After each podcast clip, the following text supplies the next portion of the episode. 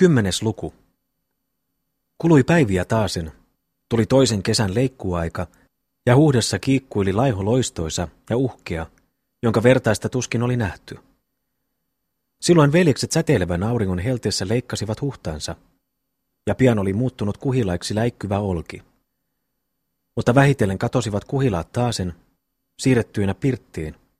Siellä parven lämpimässä vilja kuivattiin, alhaalla seinään lyötiin ja puhdistettiin.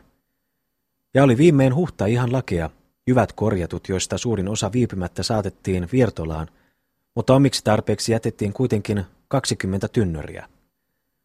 Tuli nyt jyvien kautta maksetuksi noin puolet veljesten maksettavasta, ja lupasi viertolainen kuitata heidän velkansa kaiken, jos heittäisivät huhdan hänelle kerran kauralla viljeltäväksi, antaisivat hänelle Jukolan metsästä hirret uuteen uhkeaan riiheen ja saattaisivat takaisin neljäkymmentä härjänvuotaa. Ja veljekset suostuivat kauppaan. Niin olivat he pääsneet kiusallisesta seikasta, joka kuitenkin oli saattanut heidän aittaansa jyviä enemmän kuin tulevan talven tarpeeksi. Mutta toisi heille vielä tärkeämpiäkin kohtauksia. Tuosta viljasta, noista pulskeista huhtajyvistä lennähti Juhanin aatos viinanpolttoon, ja kohta suostui hänen tuumiinsa myöskin Timo. Muut tuota yritystä alussa kyllä iskivät vastaan, mutta voittipa viimein Juhanin ja Timon tahto.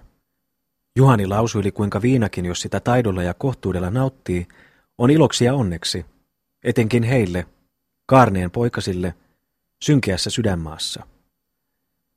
Ja kävivät he juoneen, rakensivat pienen kölsän sudentarhan ojankoon ja saattuivat sinne Jukolasta vanhan viinapannun, sillä nahkapeittorilla itsellään ei ollutkaan varoja viinankeittoon. Mutta nytpä Impivaaran ojalta savu suitsuilemaan taivaalle, ja runsaasti antoi keitto kirkasta viinaa. Rupesivat nyt veljekset huvittelemaan itseänsä naukkien päivät aamusta iltaan, ja heidän aikansa meni kuin virran juoksu. Ja kahden kolmen päivän päästä jo kaikui heidän korvissaan lakkaamaton humiseva soitto, kuin kaukaisen pasunan ääni, ja iloisesti pyöri maailma ympäri heidän silmissänsä. Paitasillaan he oljentelivat pirtissä, josta alati kuului hirveä meteli ja loilutus. Milloin taasen painimisen jytinä, milloin tappeluksenkin rähinä ja jyske. Silloinpa usein lennähti äkisti pirtin jykevä ovi auki, ja kaappasi ulos mies miten jaksoi, ja samoin hänen perässänsä toinen, vilkkaisten kaikin voimin. Ympäri huoneen juostiin ja kelkkui paita, lyhyt, neljäniitinen, ja viljahtelivat ruskeat koivet. Niin kirmaistiin, kunnes iskettiin yhteen, tai kunnes muut veljekset riensivät väliin sovintoa ja rauhaa rakentamaan. Siitä astuttiin miehissä pirttiin taas, ryypättiin ystävyyden ryypyt ja laulettiin iloinen laulu, vallattomasti loiloteltiin. Lauri yksin ei liittynyt tuohon hummaukseen. Muistelen hurjapäistä humalaansa hiidenkivellä, oli hän tehnyt päätöksen jalon ja pyhän, ettei sinä ilmoisena ikänä laskisi huulilleensa juovuttavaa juomaa, ja piti hän myös päätöksensä. Nyt hän äänetönnä käyskeli metsissä, katsellen puitten vääriä, haeskellen kalupuita talon tarpeeksi. Ahkerasti askarteli hän myös huhdassa loukkuinensa, ja useinpa sieltä palasi hän, kantain jänön poikaa pullistuneessa pussissansa. Tapahtui kerran, koska hän taasen asteli katsomassa pyydyksiänsä, että hän loukussa näki erään ruskean elävän. Tyytyväisenä lausui hän, Jumalan kiitos, että ketun sain. Mutta pian kuultiin jälleen hänen suustansa karhea, morahtava huuto. Viertolan ruskea kissa ja saatana. Niin hän huusi, viskasi kissan vihaisesti metsään, viritti loukun ja läksi taasen kulkemaan satimillensa ja teerentarhoillensa. Niin vietti hän päivänsä metsien viileydessä, sillä aikaa kuin muut killisilmin peuhailivat pahteisessa pirtissä. Lähestyi Mikkelin päivä ja miellytti veljeksiä viettää juhlaa oikein oivallisesti. Varustettiin kaupunkiin rahallinen kuorma, jonka hinnalla piti ostettamaan pöhnää juhlan kunniaksi. Rommia, puteliolutta, nahkiaisia, sillejä ja vehnäsiä. Tuima oli ratasten ympärillä miesten liike ja toimi raikkaana syyskuun aamuna. Siinä säkkejä nosteltiin ja aseteltiin, köyttä kiskottiin ja vahvoja siansolmuja lyötiin. Kaikki tapahtui vallan keveästi, tapahtui tulisella vauhdilla, sillä jokainen heistä, jos siirrämme joukosta Laurin, oli kumonnut naamaansa huikean aamuryypyn. Pian seisoi kuorma valmiina pihalla ja läksivät Simeoni ja Eero matkustamaan kohden Hämeenlinnaa, rattailla tynnöri rukiita ja kymmenen kannua viinaa. ja aisoissa vanha valko. Mutta pirtissä jatkettiin iloisesti pauhaavaa elämää, viinaa haarikasta keikautettiin ja meni päivä päivän jäljissä. Meni jo viikkoja toistakin, mutta matkamiehiä kaupungista ei näkynyt, ei kuulunut, ja rupesivat veljet arvelemaan asiaa sinne tänne. Ja heidän näin arvellessaan koitti viimein kymmenes päivä, mutta aina samalla tietämättömyyden tiellä viipyivät Simeon ja Eero. Aurinko nousi ja korkeimmillaan kierteli pirtissä reuhuava ilo, ja voimakkaasti siellä lausuiltiin, koska kukin kerskaili voimiansa. Mutta äänetönnä kolkassaan istui Lauri ja veisteli visasta pyssyntukkia. Siellä voimakkaasti lausuiltiin. Poika niin kuin nurkanpää, töppöset taivasta kohden, koska mies lyö. Muistatteko, veljet, kuinka makeasti kolistimen Antti sai tästä kämmenestä tuonne vasten leukaperää? Hän sai kuin mies ja tanner soi ja taivas kimahti, kun kaatui salskea poika. Näin siellä kilvan haasteltiin ja välimmiten taasen kumautettiin helmeilevää nestettä haarikasta. Mutta nousi äkisti kiivas kina Timon ja Juhanin välille, ja kovin siinä sydämystyi lopulta vanhin veli. Sillä Timo ei nyt ollenkaan mielinyt antaa perään, vaan väitteli lujasti vastaan sananlaskuilla, Raamatun värssyillä ja pahoin ontuvilla vertauksilla. Tuostapa Juhanin sappi paisui, hänen silmänsä säihkyvät tulta, ja viimein äkisti vaieten rynkäsi hän ylös kuin ärrytetty karhu kohden itsepintaista veljäänsä.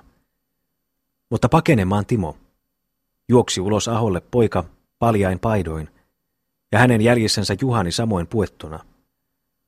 Muutaman askeleen päähän kynnyksestä vainoja kuitenkin jo seisahtui, mutta Timo, luulen julmistuneen veljen olevan kantapäissä, juoksi vääntäen yhä eteenpäin pitkin kantoista ahoa. Ja nyt, arvaten vihamiehensä kynnet iskevän juuri niskaansa, aukaisi hän suunsa ja parahti karkealla äänellä, katsoen kankeasti taakseen. Mutta hänen silmänsä suurenivat, kun hän huomasi Juhanin seisovan hänestä kaukana, lähellä pirtin porrasta, kyhnien niskaansa ja katsellen kahta viheliäistä matkamiestä, jotka korven rannasta kihnustaen lähenivät kohden pirttiä. Ulos riensivät muutkin, punoittain kuin saunan löylyssä, riensivät rakentamaan sovintoa riitavelisten välillä. Mutta pian kääntyivät kaikkien silmät kohden Simeonia ja Eeroa, jotka palasivat viimein matkaltansa surkeassa tilassa. Valko, nyt ainoastaan luuna ja nahkana, asteli sanomattoman vitkaan. Tuolla hän lerkkui hänen päänsä alhaalla etujalkain välissä, ja maata lakaisi murheellisesti riippuva huuli. Mutta viheliäinen oli myös miesten muoto. Lokaisilla kasvoilla ja vaatteilla istuvat ja rattailla kuin kaksi varista sateessa. Simeonilta oli varastettu lakki, Eerolta sukat ja saappaat. Rahoista oli heillä jäljellä ainoastaan kuusi kopeekkaa, jotka Eeron tietämättä olivat jääneet hänen liivinsä taskuun. Ja siinä myös löytyi yksi rikkimurentunut prenikka. Missä ja kuinka olivat he hävittäneet kuorman hinnan? Oli se Hämeenlinnassa menetetty viinaan ja vehnäpulliin, ja näinpä nyt tyhjin kourin ja kovin pohmeloisina lähenivät he kotoansa. Vaiti, perin ällistyneenä katselivat muut pirtin ovella tätä ilmestystä, ja Simeon ja Eero lukivat peloittavan tuomionsa heidän katsannoistaan. Ja harkitsipa Simeoni parhaaksi kaapaista Käpälämäkeen, niin kauan kuin vielä oli aikaa. Loiskaisi hän rattailta alas, heitti niin veljensä kuin hevosen ja katosi korpeen. Samaa keinoa käyttää tuumiskeli myös Eerokin, mutta hän toivoi taitavansa poistaa puolestansa kaiken syyn ja seistä pian ihan viattomana veljestensä edessä. Niin hän mietiskeli ja päätti kulkea esiin. Tultuansa vihdoin pirttipihalle otti hän päällensä kovin murheellisen muodon ja tervehtimättä sanakaan mainitsematta astui hän alas ja rupesi päästämään valkoa valjaista. Mutta nyt tuli kiivas kysymys, kuinka matka oli tehty ja mihin kuorman hinta oli hävitetty. Eero kertoi heille kaikki, muistuttaen, että rahat olivat Simeonin hoidettavina, että Simeoni käski ja hänen nuoremman tuli totella.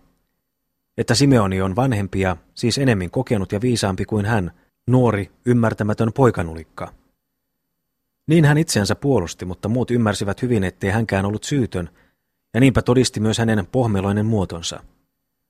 Sen tähden katsovat he oikeaksi rangaista häntä ja viipymättä. Iski nyt Tuomas hänen kaulukseensa, asetti hänen keveästi kuin vauvan ruomana alas tanterelle, mutta nokkasi Juhani tunkiolta karsitun havunoksan, jolla sivateli muutaman kerran Eeroa reiteen, löi tuimalla kädellä ja pahasti marisi poika heidän allansa. Koska tämä oli tehty, viskasi Juhani vihaisesti ruoskan kourastansa lausuen, suokoon Jumala, että kuritin sinua viimeisen kerran, ja saattakoon tämä saunoitus sinulle uuden sydämen. Se on toivoni, mutta pelkäänpä toivovani turhaan, sillä hyvä lapsi kurittaa itse itseänsä, mutta paha ei kuristakaan parane. Niin lausui hän, astui äkeenä pirttiin, pyrkien ylös olkiselle vuoteellensa.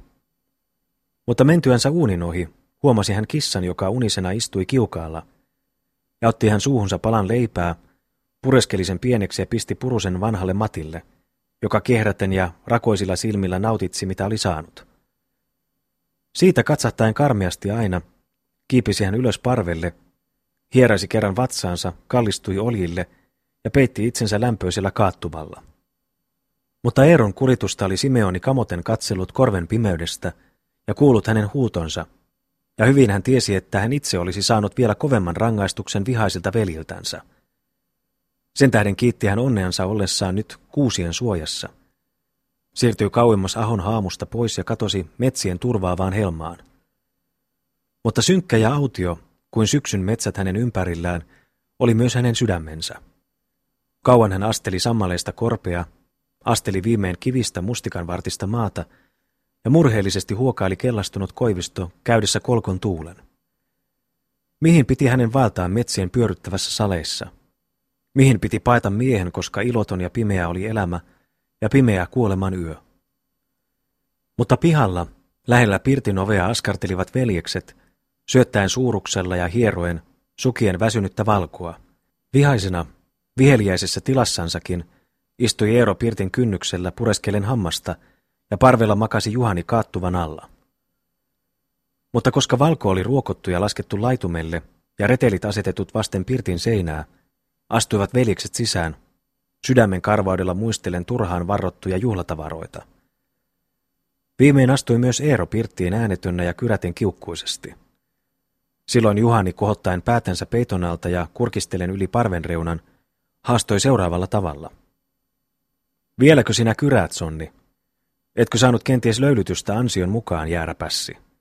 Peijakas, jos olisimme oikein ansiosta sinulle antaneet, niin tuskinpa nyt kömppisit tuossa omilla töppösillä spirttiimme. Usko minua ja kiitä onneas, että pääsit näin helpolla hinnalla. Mutta toista vartokoon Simeoni. Ah, hän voidelkoon selkänsä karhuniiralla, ennen kuin rohkenee aukaista oveamme. Hän tarvitsee, tarvitsee totisesti. Myydä viina ja koska krouvari on sen oikein ehtinyt sekoittamaan peräloroksi, ostaa se takaisin monin kerroin kalliimpana.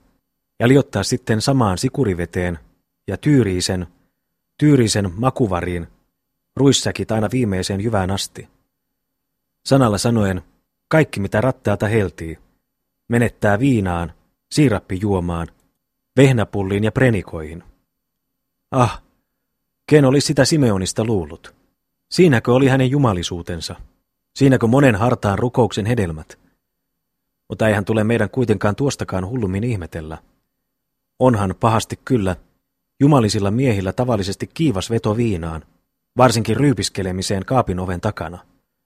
Sen olen kaikessa tyhmyydessäni tullut huomaitsemaan.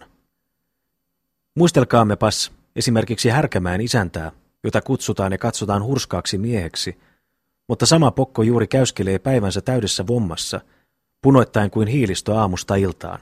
Kas kun hän nyt lähtee ulos raitillensa kammaristaan postilan ja virsikirjan äärestä. Ensiksipä tyyrätään tiekohden kaappia, ja siellä on tapahtuva pieni konsti, pieni keikaushunööri. Ulos nyt astutaan kohden tallia, touvataan, ja renki, poloinen poika tietää kuulevansa saarnan, joka kestää ja kelpaa. Mutta päättyy hän viimein saarna pahankin papin. Narisehan vihdoin ovi ja kylkimyyryä kohden omettaa marssii nyt ukko. Ja siellähän taas on piikarääsy tulisissa tauloissa, kun isäntä kukkopunaisena häntä oikein ripittää, ripittää, motkoittaa ja kotkoittaa. Voi sinua äijä könttiä. No, loppuuhan nälkävuosikin, astellaanhan ometasta tupaan. Mutta tuolapa vasta rähinä nousee. Saarna tiuskeinta tiuskeempi emänen ja tyttären osaksi. Kestävä tunnin tai kaksi. Tiuskaisepa emäntäkin välimmiten vastaan, tiuskaisee ja ärjäisee, mutta vaiti on tyttönen ja tipahtelee raukan kyynellä. Voi sinua jörriä, mutta vihdoinpa kuitenkin tuntuu saarnamiehen kurkku käyvän kuivaksi ja karkeaksi, ja käydäänpä sitä kastamaan kammarin kaappiin, ja sitten taasen virsikirja kouraan ja laulamaan, että pihtipielet vapisee. Niin kuluu mieheltä päivä, kuluu viikko, kunnes hän sunnuntai-aamulla kömöittää tyttären kanssa kirkkoon, kömöittää noissa kääsyissänsä patalakki päässä ja takinkaulus korkealla kenossa. Siellä hän nyt istuu Herran temppelissä suumytyssä ja kulmakarvat kohotettuina, ylös aina puoleen otsaan. Siellä hän istuu, karautellen kurkkuansa, ihan hurskasten tavalla, istuu juhlallisena, vakana ja totisena, kuin vastapulkittu sonni. Niin hän siellä kököittää, kuin rajapyykki metsässä, mutta kas kun hän palaa kirkosta takaisin ja ehtii viimein kotonsa pihalle, niin tuiskuavalla vauhdilla, tulta tuiskuavalla vauhdilla riennetään suoraan kohden kammarin kaappia taas. Ja nytpä ukko maistaa, että pohja paistaa. Niin hartaasti naukkielee hän, jota kutsutaan maailman pylvääksi. Niin kovassa kimmassa, niin kovassa kimmassa käyskelee täällä herännyt mies. Ja samoinpa luulisi käyvän Simeonille myös, jos onni hänen pistäisi kerran härkämään puukenkiin. Tosin on parempi henki vuosien kuluessa tehnyt toden teolla ja ehtimiseen Simeonia kohtaan työtä. Ehtimiseen. Sitä ei taida kieltää, vaikka hän usein on liikamääriinkin pyristellyt sielunsa siipiä. Niin, niin, mutta monessa kohdassa on hän taasen pelkkä maailman lapsi. Yhtä suuri syntisäkki kuin minä ja moni muukin, ja tekee temppuja, missä ei auta muu kuin aika löylytys. Ja nytpä hän oikein peevelin tepposet teki. Totellen perkeleen kuiskausta joi hän naamaansa kalliin kuorman, eikä tuonut meille murenaakaan juhlahöystettä. Hmm, hammastahan purrat täytyy. No no, hän saa vielä saparollensa, saa että pirtti roikkaa. Niin haasteli Juhani kurkistellen parven reunalta alas. Siitä vaipui hän takaisin vuoteellensa ja nukkui. Lepoon kaatuivat muutkin ja makasivat he sikeästi aina seuraavaan aamuun. Mutta Simeonia ei kuulunut. Ei useaan yön ja päivän perästäkään. Tuostahan velille arvelua taasen, arvelua ja murhettakin, varsinkin koska Eerolta vihdoin kuulivat hänen oikean tilansa. Sillä koska parin kolmen päivän kuluttua Eeron äkeä mieli oli vähän lievinnyt, antoi hän muristen ilmi kuinka Simeonin laita oli heidän palatessaan kaupungista. Olipa hän useinkin haastellut joistakin pienistä, tuumankorkeista äijistä, jotka niin kuin hän lausuili, parvelivat tuhansittain hänen ympärillään. Niin kertoili muristen ja hiljaa Eero. Mutta kertomus muutti Simeonia kohtaan veljesten mielen. Synkeällä sydämellä läksi Juhani etsimään kadonnutta veljeänsä. Käyskeli avaralta ympäri metsiä, huudellen häntä nimeltä. Kohtasi hän erään mäen alla Taulamatin, joka kirves kourassa etsiskeli kääpiä ja pakurimöhkäleitä, joilla jo olikin täyttänyt paitansa mahan ja poven. Matti kertoili, että hän menneenä yönä oli kuullut surkeata ääntä ja ruikutusta kaukaa metsistä, ja tämä ääni oli hänen mielestänsä muistuttanut Simeonin ääntä. Tässäpä kipeä pistos Juhanin sydämeen, ja hän kiirehti kotiansa, vuodattaen polttavia kyyneleitä veljensä onnettoman kohtalon tähden. Määrättiin nyt yleinen etsiminen ympäri metsiä. Jokaisen veljeksistä tuli lähteä ulos yksin ja eri suuntaa kohden, ja hänen, joka pakolaisen saavuttaisi, piti saattaa se kotia, astua ylös Impivaaran vuorelle ja puhaltaen koivutorvea, ilmoittaa asia muille. Toi nyt Eero torvensa kalpeasta pensastosta, koivutorvensa ankaran kahden kyynärän pituisen ja kauas kuuluvan, ja upotti sen yöksi sudentarhan solisevaan ojaan. Sillä tehty jo keväällä parhaana mäihän aikana oli ämyri nyt kovin ravistunut ja kuiva. Varhain seuraavana aamuna läksivät he retkellensä. Impivaaran pirtti oli se piste, josta kuusi miestä kuin sädettä pyörässä kävi kaikkialle ulos. Alkoi nyt meteli, jossa huuto nieli huudon ja kaiku kaikuna ajeli äärettömien metsien helmassa. Mutta yhä kauemmas poistui pauhu ja valtaisesti laajeni pyörä. Ja tämän pyörön sinä sait, jos seistessäs Impivaaran harjulla ja kuulellessas huutoja etäällä ympärilläs, vedit viivan huudosta huutoon. Niin samosivat he kaikkialle, retkeilivät kukin suuntaansa kohden. Ja ilma oli kirkas ja tyyni. Lempeästi paistoi syyskuun aurinko. Juhanipa, huudellen huikeasti, asteli ryskinällä mäkiä ylös ja alas. Mutta eipä ehtinyt hänen korvaansa kaivatun ääni, ja puolipäivä lähestyi. Viimein kuitenkin, koska ei hänen kurkkunsa väsynyt, vaan lakkaamatta pauhasi kuin vaskinen torvi, kuuli hän kummallisen, heikon ja käheän vastauksen. Ja ilmestyi ääni kuin kahden sammaleisen kallion vinkalosta, muutaman korkean kuusen suojasta. Sinne kiirehti Juhani ja löysi kadotetun miehen. Löysi hänen armoitettavassa tilassa. Kamoittavana haamuna, kädet ristissä, silmät pystyssä kuin ukulin silmät ja tukka ilmassa töyhtöisenä. Istui hän tuuhean kuusen juurella. Siinä hän istui, huiskutellen ruumistansa, ja hänen suustaan kuului hiljainen ja tärisevä virrenuotin hyräilys. Juhani rupesi häneltä kyselemään, kuinka oli hänen laitansa, mutta saatuaan häneltä ainoastaan sekavia, kummallisia vastauksia, riensi hän viipymättä kotia tuon kalliin löytönsä kanssa. Ja kun hän viimein oli saattanut veljensä pirttiin ja telinyt oven hänen jälkeensä, astui hän kohta ylös vuorelle, kourassa mahtava torvi. Tyynenä, kaukaisuudessa sinertävänä kiertyi hänen ympärillään metsäinen, avara maailma ja laskeuva vanhoja takkukarvaisia kuusia vuoren harjanteella. Ja asetti Juhani huulillensa ankaran ämyrin, mutta ei tahtonut käydä. Kuului pämpän ammoittavasta kidasta vaan muutama käheä pihaus. Puhalsi hän kerran vielä, mutta ei kuitenkaan heltinyt heleätä ääntä. Silloin paisutti hän rintansa uudestaan, täytti sen ilmalla aina pohjaan asti, puhalsi kolmannen kerran. Ja poskensa pullistuivat hirmuisesti, mutta nytpä koivutorvi juhlallisella äänellä mylvähtikin ja kiljahti. Etäälle kohden kaikkia ilmoja kiiriskeli kaiku, ja kohtapa kuului iloisia vastauksia idästä, lännestä, pohjoisesta ja etelästä. Kuului riutuen ja heikeästi sinimetsien ikuisen kaukaisesta hämärästä. Meni tuota taasen hetki, meni kaksi ja kolme, ja rupesivat veljet ilmaamaan kotonsa pihalle. Ja pihalta pirttiin yksi toisensa jäljessä. Viimein seisoivat he kaikki Simeonin ympärillä pirtissä, surkuttelevilla silmillä katsellen häntä, joka istui rahilla kuin huhkain ladon katolla, ja pöllisteli totisena takaisin heitä vastaan.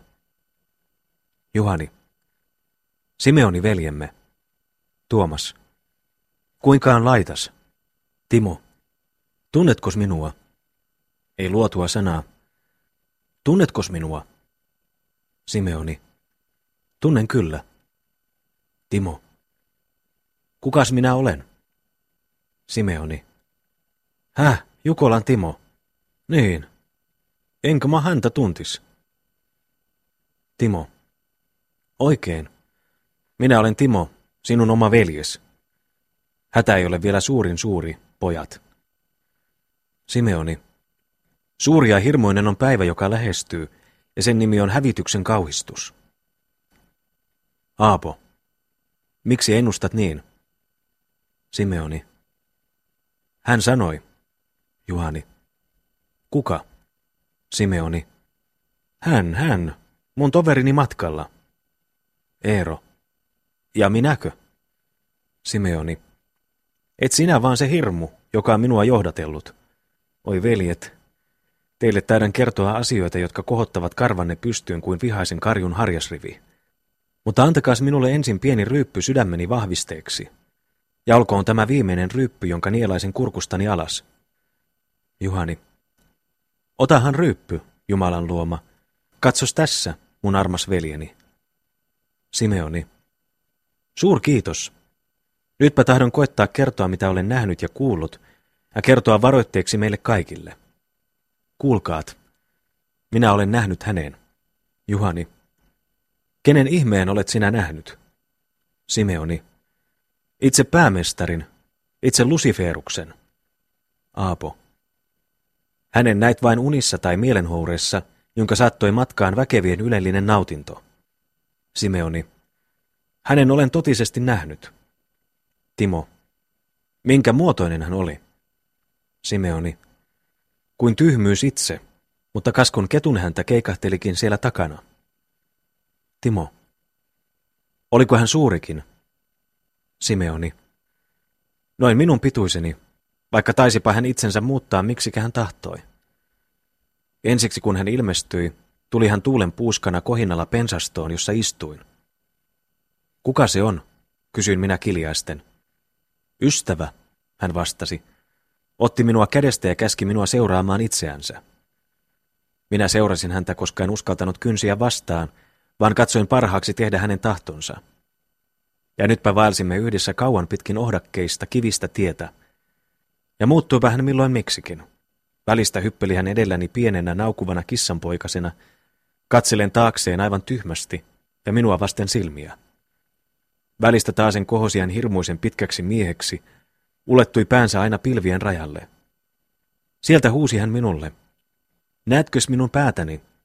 Minä, haastelen aina hänen mieliksensä, ihmettelin pituuttansa suuresti ja sanoin, että silmäni tuskin eroitti hänen haarojansakaan. Silloin veti hän suunsa suureen riemulliseen nauruun ja katseli minua tarkasti. Sitten teki hän vielä monta muutakin temppua ja talutti minun viimein ylös korkealle vuorelle. Siellä kumartui hän eteeni ja sanoi, astuppas selkääni. Minä kauhistun, mutta en uskaltanut kynsiä vastaan, vaan kiipesin sievästi hänen niskaansa ylös. Kysyin häneltä kuitenkin, mihinkäs nyt mennään? Ja hän vastasi, ylöspäin mennään. Sitten rupesi hän kovin puhkaamaan, hikoamaan ja ruumistansa kiertelemään. Ja minä poloinen hänen seljässensä kiikattelin sinne tänne, ehtimiseen, ikään kuin muutama päivä sitten Hämeenlinnan torilla marakatti koiran seljässä. Mutta viimein puhkesi kaksi kirjavaa siipeä hänen hartioistansa ulos, ja muutaman kerran hän niitä heilautti. Ja nytpä rupesimme vilkkaisemaan ylös korkeuteen, kohden kuuta, joka hohti meidän päällämme kuin vaskiammeen pohja. Sinnepä sinkaistiin, ja pyörryttävään syvyyteen jäi meiltä matoinen maa. Ehdittiin tuosta viimein kuuhun, joka, niin kuin sokea Eno kertoili, on suuri ympyriäinen ja loistava kalliosaari ilmassa. Ja näinpä siellä ihmeitä ja kummia. Ihmeitä ja kummia. Ah, eihän voi niitä kertoa syntinen kieli. Tuomas, tee se voimiesi mukaan. Juhani, voimiesi mukaan, veljeni, vaikkei niin kuin vaatisi aineen ankaruus. Simeoni, koettaa tahdon.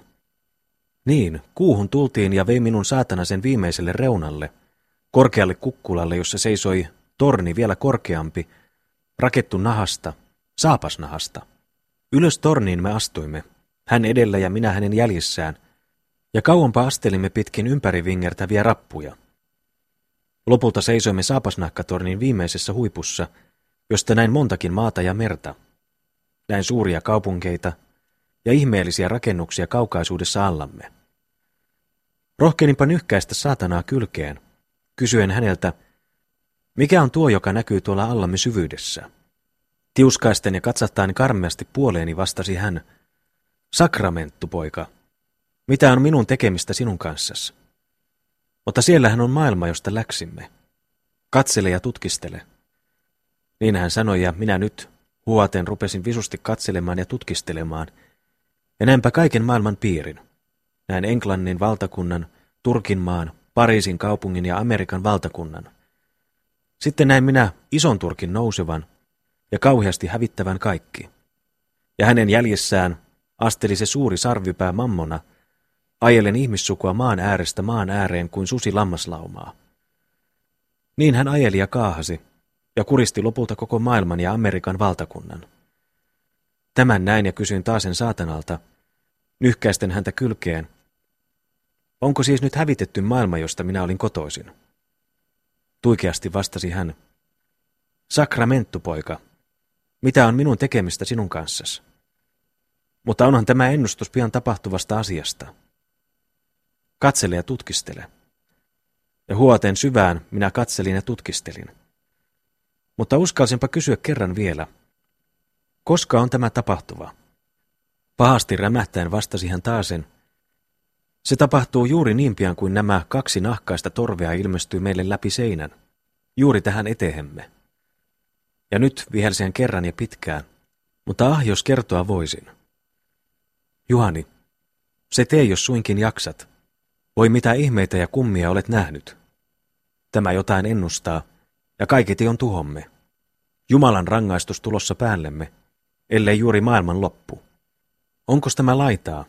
Käyskellä perkeleen kanssa kuussa. Simeoni. Ja nahkatornissa. Juhani. Nahkatornissa. Onkos tämä laitaa? Timo. Saapas nahkatornissa. Juhani. Niin, saapas nahkatornissa.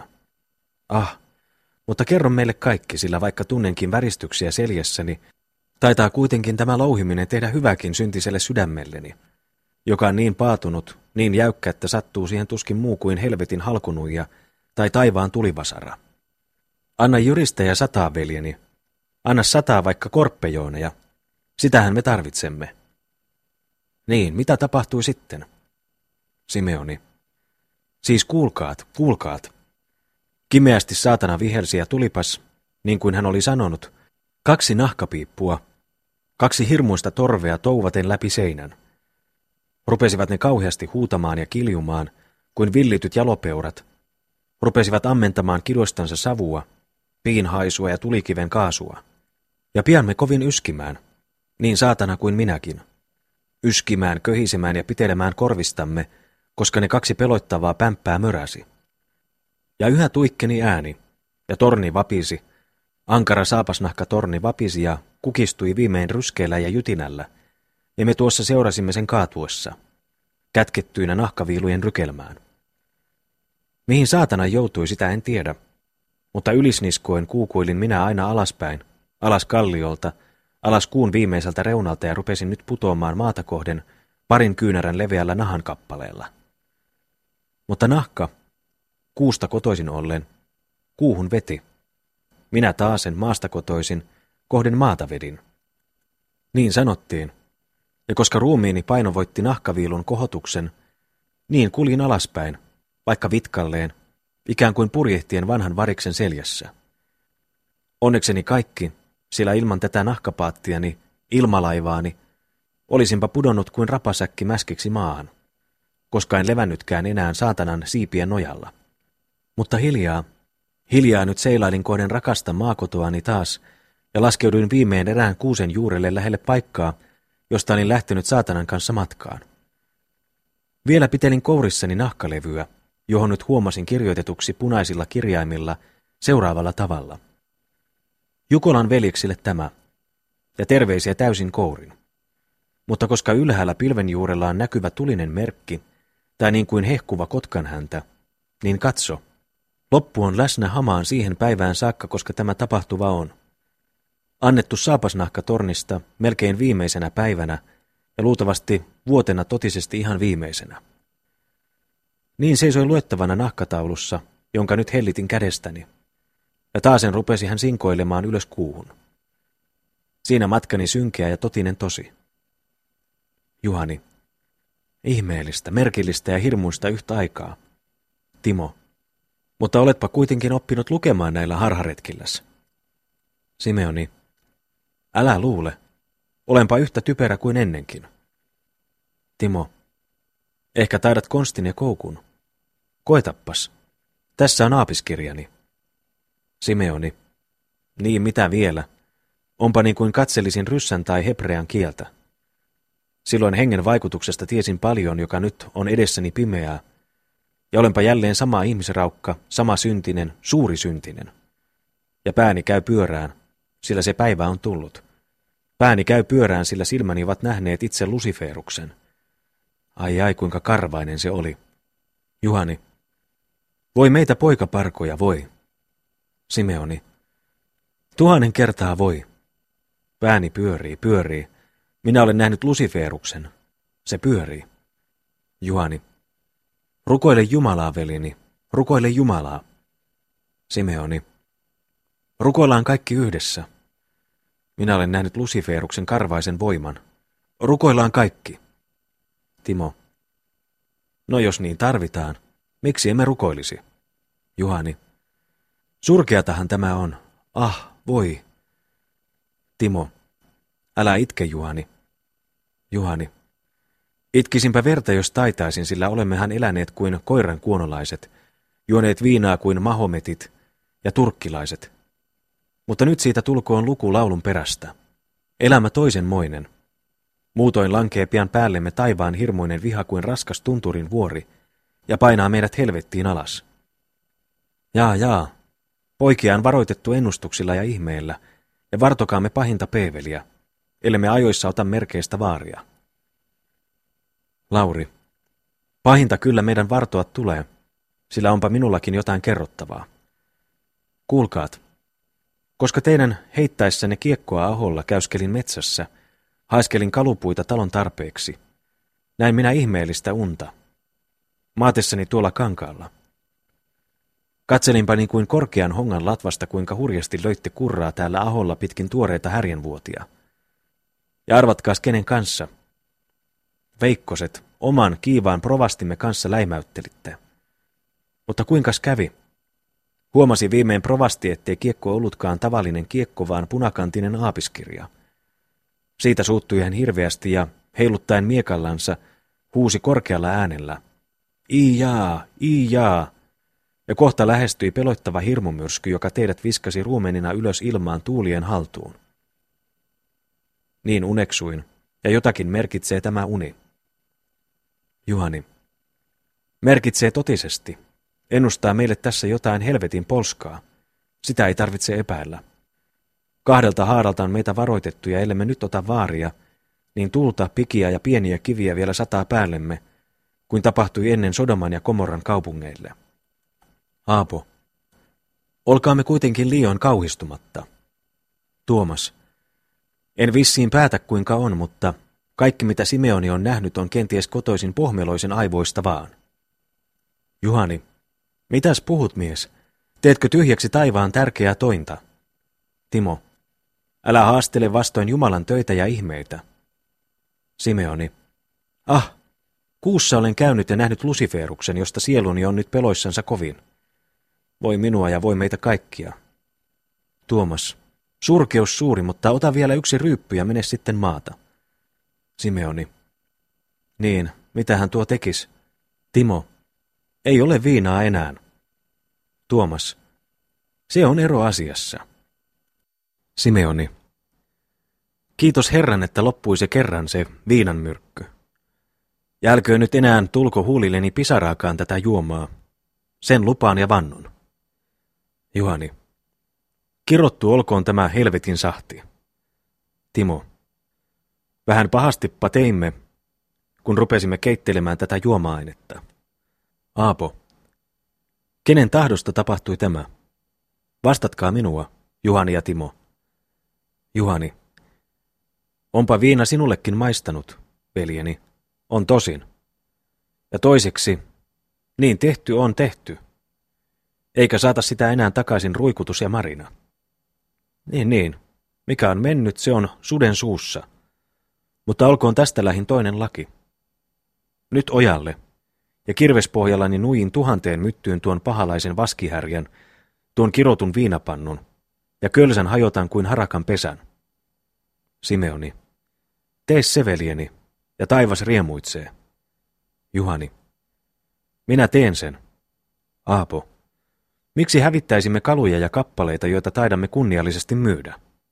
Juhani, mutta katsos tätä paikkaa. Mies, jolle myisin pannuni, mitä rakentelis hän sillä? Minkälaista terveyden vettä?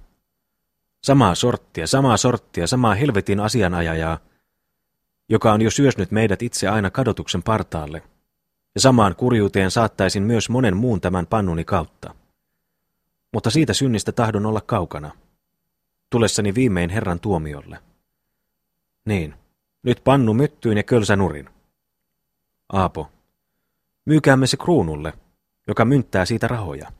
Juhani, kyllä siitä klopoja hieltiin, vaikka sen myttyynkin mynttään. Tässä on kirveeni, ota kirvees sinä myös, Timo, ja käy kanssani sudentarhaan. Mutta huomenna koskaan sunnuntai lähdemme kirkkoon. Kirkkoon lähdemme, konttien rukoilemaan tuon kurjan, ainoan ja kuolemattoman sielumme edestä, joka on jo kyllä tarpeellista. Kirkkoon joka mies, muutoin meitä saatana leivoittaa. Sudentarhaan, Timo. Alas ojalle nyt astuivat Juhani ja Timo, runtoivat pian viinapannun ihan muodottomaksi kappaleeksi ja hävittivät kölsän. Mutta yön lepäsivät he syvimmässä unessa, heräsivät varhain seuraavana aamuna ja rupesivat itseänsä varustelemaan kirkkoon. Läksivät he matkaan, Aapolla kainalossa heidän isänsä vanha virsikirja, Simeonilla huutava ääni, mutta punakansinen aapiainen kourassa astelivat Juhani ja Timo. Ja kulkeissansa haastelivat he seuraavalla tavalla. Simeoni, kas jota lähemmäs Herran temppeliä astun, niin tyyntyypä mieleni myrskyää enemmän ja enemmän, ja sydämeni vilvoittuu. Ah, hurskasten retkillä hän käyskelee viisas mies, mutta synninloassa täällä rypee tyhmyys ja sokeus. Voi, koska taakseni katsahdan, niin hirveäksi helvetiksi, jonka ympäri viinan siniset liekit kiertelee, kuvastuu mieleeni tuo onneton kaupunkimatka. Timo, sen tähden älä, veljeni, tee enää koskaan niin. Minä rukoilen sinua. Onkos tämä laitaa? Pinnata naamaansa kallista trahtööri viinaa yöt ja päivät. Yöt ja päivät ja juoda vielä makuvaria kuin suuret herrat. No no, tämä älköön olkoon nuhde vaan veljellinen varoitus. Simeoni, minä pahoin teen ja pahoin teemme kaikki käydessämme viinan keittoon ja naukkimiseen. Mutta nyt päättäkäämme yhteisesti heittää ainiaksi tämä juoma, joka eläimeksi muuttaa ihmislapsen. Juhani, vallan sijaksi, vieläpä alhaisemmaksikin röhkielävää harjasniskaa, saattaisi aina miehensä lopulta. Sen tähden tässä nyt puristamme viinan kanssa lujasti jäähyväiskättä ja pyydämme hänen lähtemään meistä kuuksi päiväksi Herran nimeen. Niin, Aapo, nyt kerron meille tarina siasta lammikossa, jonka kerran kuulimme sokeaenon suusta. Kerro se meille tässä käydessämme. Aapo, teen sen mielistikin. Oi, antakoon se meille aina tuikeamman innon tuota tuomittua metelivettä kohtaan. Juttelipa Aapo heille seuraavan. Oli sunnuntai-aamu. Lokalammikossa kesäauringon hohteessa röhöitteli sika, katsellen kansaa, joka kulki hänen ohitsensa kirkkoon. Kadehtivalla, kivistävällä sydämellä katseli se ihmisen jaloa, kaunista muotoa, muistellen omaa harjastettua haamuansa. Vieläpä säteili muutaman ohikäyvän otsalta niin ankara loiste, että sian katsanto siitä hämmästyen ammahti takaisin. Ja kovin se oli vihoissaan Jumalalle, joka ei myös häntä ollut ihmiseksi luonut. Koska se viimein oli kylliksi nupisnut ja närisnyt, oikaisi se koipensa, ummisti pienet kyynysilmänsä ja nukkui. Mutta koska se hetken päästä heräsi, makasi sen vieressä kumppani, eräs juomari, joka päissään oli kiirahtanut lammikkoon alas, ja oli nyt tukahtumaisillansa lokaan. Sika huomasi hänen vaaransa, armahti häntä ja iskien torahampansa miehen kaulukseen, kiskoi hänen ylös kuivalle maalle. Mutta tuon armotyön tehtyensä se katseli miestä hetken, irvisti pahasti ja lausui, sinä kurja mies, onhan muotos niin ruma, etten kauemmin ilkene katsella. Niin sika lausui, läksi hänestä röhkien pois ja rupesi tonkimaan maata. Juhani, oivallinen tarina, mutta tuota kohden ilmaa on Jukolan talo, ja hyvä, että tiemme kulkee kaukaa sen ohi, sillä musertuispa sydämemme nähdessämme entisen kodon. Hyvä myös, että jää meistä kauas Toukolan kylä ja vihatoverimme siellä. Kas kun pelkään, että jos heitä kohtaisimme ja he näyttäisivät meille pienenkin irvistyksen, minä kohta karkaisin heidän kurkkuunsa kuin kissa. Enpä ole vielä unohtanut löylytystä, jonka heiltä sain, enkä lupaustani hirveästä kostosta. Tuomas, ei ole mennyt minunkaan muistostani kaksi asiaa. Simeoni, meidän tulee anteeksi antaa ja unohtaa. Juhani, olkoon menneeksi, jos nöyrtyvät ja tulevat minulta anteeksi rukoilemaan, todistaen pahoin tehneensä. Silloin kernaastikin unohdan kaikki. Likistänpä heidän kanssaan vielä käpälääkin silmät kyyneleissä. Mutta niin kauan kuin eivät mieli taipua tähän, vaan päinvastoin minua hammastavat lakkaamatta, niin purenpa hammasta minäkin. Puren, että kipenöitsee. Näin haastellessaan keskenänsä lähestyivät he Tammiston taloa. Siinä seisoi pihalla paljon kansaa, miehiä ja naisia, ja kauas kuului eräs ääni, joka räknäili. Ensimmäinen, toinen, kolmas kerta. Ja kyseli, eikös kukaan enemmän lisää? Oli se ryöstöhuutokauppa, jota itse nimismies käytteli, istuen lähellä porrasta pienen pöydän ääressä ja kirjoitellen kirjaansa ostajien nimet ja tavarojen hinnat. Ja oli nyt paraikaa menemässä talon ammuva karja. Kovin kummastuen seisovat veljekset. Arvele, miksi sunnuntaina tällaista tointa käytettiin. Mutta olivatpa he erehtyneet lukiessaan viikkonsa päiviä Impivaaran sydänmaassa humalan humussa, joka vauhdilla vie eteenpäin miehen ajan. Maanantai ja puhdas arkio oli tämä päivä, jota veljekset olivat pitäneet sunnuntaina ja jona olivat lähteneet astelemaan kirkkoon, kirjat kourissa. Katselivat he ympärillensä, nähdäkseen Kyöstiä, uskollista ystäväänsä. Mutta hän ei ollut tässä. Hän käyskeli kaukana pellolla, käyskeli tuijotellen totisesti maahan ja mietiskellen itseksensä. Kysypä viimein Juhani muutamalta mieheltä, joka seisoi heitä lähinnä, kuinka yhteistä huutokauppaa uskallettiin pitää sunnuntaina, Herran pyhänä sapattina. Kulovalkeena silloin nauru ja tirskuna juoksi miehestä mieheen ympäri kaiken kansan, ja nytpä arvasivat veljekset asian oikean laidan. Ällistyneinä, äänettöminä ja punehtuen seisoivat he kauan, kuulellen ihmisten naurua ja pilkkaa. Läheni heitä myös joukko Toukolan poikia. Kysyivät heiltä ivaten Impivaaran uudesta uskosta, sen kalenterista, ja miksi kutsuttiin heidän almanakassaan tämä viikon kahdeksas päivä. Tuota kuultelivat veljekset, ja äkisti loimahti heidän vihansa tuimaan tuleen, ja myrsky oli valloillansa. Kuin irtipäästetyt kahlekoirat karkasivat he kiljunnalla toukolaisten päälle, ja peloittava tappelus nousi nyt tammiston pihalla. Simeoni ei tuohon leikkiin mielinyt sekaantua, vaan oli hänen haltuunsa heitetty kaikkien kirjat, joita hän lujasti hallitsi korissansa ja katseli tuskallisella muodolla, surkeasti levottamalla silmällä tuiman taistelun vaiheita. Mutta nähtyänsä Aapon kovassa ahdistuksessa kolmen rotevan toukolaisen kourissa, nähtyänsä kipeällä sydämellä, kuinka kurja veljensä kelmeni ja kuinka hänen katsantonsa jo tuijotteli tynsästi kohden puitten latvoja, kun iskuja, säkenöitseviä iskuja sateli joka haaralta, silloin asetti Simeoni kirjat kädestänsä kivelle siihen lähelle, kiirehti auttamaan Aapua ja katosi pian tappeluksen hurjiin laineisiin. Toimitusmies ensin kyllä koitti estää tämän vihaisen tulvan paisumista, mutta huomaittuaan ei tässä mitään voivansa matkaan saattaa, siirtyi hän ajoissa syrjään ja katseli ihmeeksensä veljesten ääretöntä voimaa.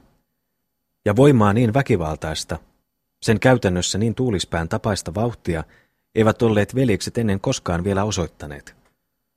Kauan ja salassa kytevä koston tunne sai vihdoin tuulta, ja kasvoi siitä tulinen, kauhistava myrsky.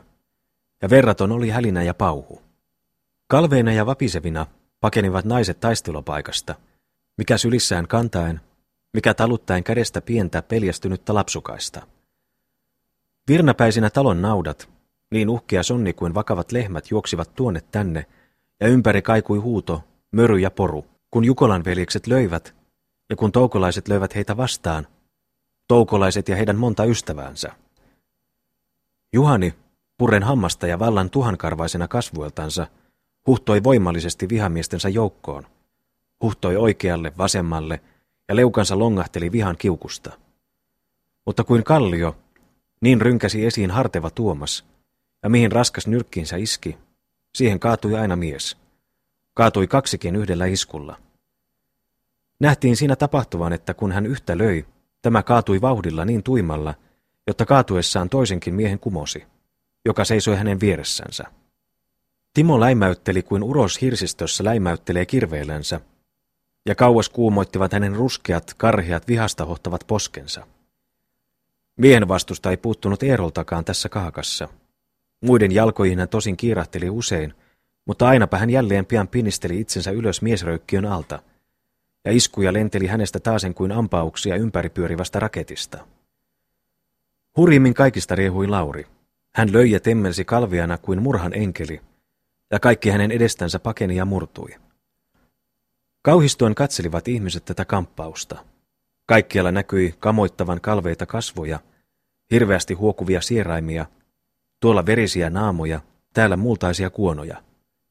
Katso vihan synkeätä liekkiä heidän silmissään, joka rynkää vaan kiukkunsa maalia kohden, huolimatta vaikka satasi vastaan tulta ja tulikiveä. Tämän kaiken he näkivät ja kuulivat parinan ja ähellyksen niin hirmuisen kuin susijoukon murhaavasti tapellessa syysyön pimeässä metsässä. Niin oteltiin tammiston pihalla, ja tuimemmaksi yhä vaan ottelo kiihtyi. Makasi jo tuolla mies, makasi jo täälläkin, vuodattaen verta hietaiselle tanterelle. Maata jo kasteli veljestenkin mustanpunainen veri, sillä toukolaiset jo iskelivät puukoillansa. Mutta puukkoja ei nyt riippunutkaan veljesten vöillä, koska he olivat retkellä pyhään temppeliin. Nyt koska he huomasivat kuuman verensä juoksevan, sieppasivat he teloja määltä aseiksensa, teloja, karankoja, tai mursivat seipäitä lähimmistä aidoista ja karkasivat villittyinä päin, Pian kuitenkin kohtasivat he samankaltaisia aseita vihollistensakin puolelta, ja rupesivat nyt seipäät ja kanget räiskynnällä loiskelemaan ympäri miesten päitä. Ja näyttipä aina vielä epätietoiseksi, ken tässä voittaisi, ken taipuisi tappiolle. Veljekset, vaikka he jalostikin taistelivat, taistelivat kuitenkin monilukuisen vihollisen kanssa, ja ankarasti, vimmatusti lyötiin heitä vastaan. Mutta lähestyi silloin tappelukenttään mies, joka heti saattoi vaan painumaan jukolaisten puolelle. Lähestyi pellolta juosten, karaten ja pahasti mölisten, tammiston juureva kyösti. Jykevä seiväs kourassa, hän kirmasi esiin kauhistuksen harmaan kalviana haamuna, tukka pyrstynä pystyssä kuin peikon, ja iski hän kuin leimaus toukolaisten selkään, saattaen häiriön heidän joukkoonsa, mutta veljesten into kiihtyi. Mölisten ja pyöritellen silmiänsä löi hän peloittavasti, löi kuin mieletön hullu mies. Pieksivät taasen veljekset toiselta puolelta, pieksivät kahdenkertaisesti, ja hurjasti pakenivat viholliset viimein. Ne, joita ei vielä seiväs ollut maahan kaatanut. Pois nyt riensivät veljeksetkin, läksivät juoksemaan kohden kotoansa, huutaen kyöstiä seuraansa. Mutta kyösti ei kuullut heidän käskyönsä, vaan pihalla raivosi hän lakkaamatta, kirkui, ärhenteli, ja kamoittava oli hänen muotonsa. Mutta veljekset kiitivät jo kujan kuivalla, savuavalla tiellä, ja koska ehtivät pienelle sillalle peltojen välissä, kuulivat he jäljessään kyöstin äänen. He seisahtuivat katsoen taakseen, ja näkivät hurjan miehen, seiväs olalla, heitä lähestyvän juosten, mölisten ja heilutellen kättänsä ilmassa, ja pian seisoi heidän edessään hirmuinen kyösti. Hän hikoili, puuskutti, ja uhosta ja vimmasta tuijottelivat ristiin hänen harreat silmänsä. Et ymmärtänyt hänen sekamelskaista puhettansa, jossa usein kuului korkea ja käskevä huuto. Älä mölöö, ai älä mölöö. Veljekset rukoilivat häntä käymään heidän kanssansa Impivaaraan, eikä lähtemään takaisin tuonne susien kitaan. Mutta hän seisoi yhä vaan paikallansa, jupisten itsekseen ja tuijotellen. Äkistippä katsahti hän kiivaasti veljeksiin ja lausui. Menkäät kotia nyt. Niin lausui hän ja kääntyi heistä pois. Ympäri kääntyvät myös veljekset ja siirtyivät vastapäiseen suuntaan. Mutta hetken päästä kaikui kerran vielä kyöstin sakea ääni, ja veljekset katsoen taakseen näkivät miehen seisovan kujalla, ravistellen kättänsä ja päätänsä, ja kuulivat hänen taasen huutavan korkealla äänellä. Menkää kotia nyt. Siitä riensi hän pois samaa tietä, jota oli tullut, ja pois metsäpirttiinsä riensivät myös veljekset. Monella heistä päässä korkea kuhmo ja käsivarressa verta tihuva haava. Katsoen kankeasti eteensä astelivat he tuimalla vauhdilla, aatoksissaan kuoleman jäädyttävä synkeys. Niin loppui tappelus tammiston kartanolla, josta moni kannettiin pyörtyneenä pois, ja moni oli saanut haavan, joka ainiaksi hänen merkitsi.